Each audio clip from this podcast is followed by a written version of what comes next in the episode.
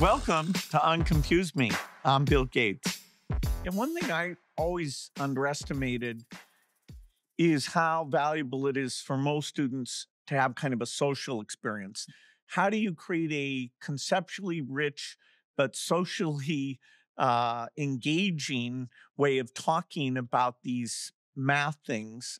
No, 100%. Some of my best memories are sitting with friends and working on a particularly hard problem and somebody has an epiphany. And so yeah, the more that we can try to replicate those things, the more that, you know, the model we use is it's a tutor for every student and it could be a teaching assistant or an army of teaching assistants for every teacher.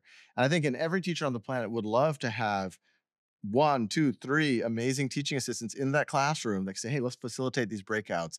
Let's do focused interventions with different students. Let's make them explain the, the math to each other. One challenge we've always had is that when we bring new technology into the classroom, if we don't do it well, the teacher feels like, oh, you're trying to denigrate my creativity or freedom, or you're, you know, you're suggesting I I'm not capable on my own. And yet, you know, we all know teachers are heroic, one of the most important, hardest jobs in the world. So do you feel like we're doing better drawing both their input and and showing that okay, they are 100% at the the center of the the best solution?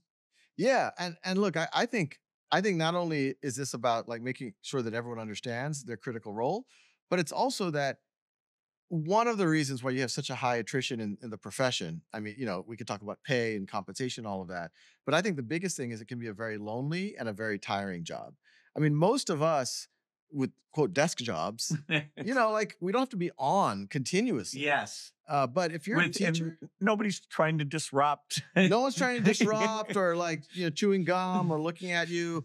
I, I mean, it, it it is. And, and even when we're presenting, we're usually presenting to people who at least pretend to be interested, right? Like you, they're told to be. Yes, yeah, exactly. They got the memo.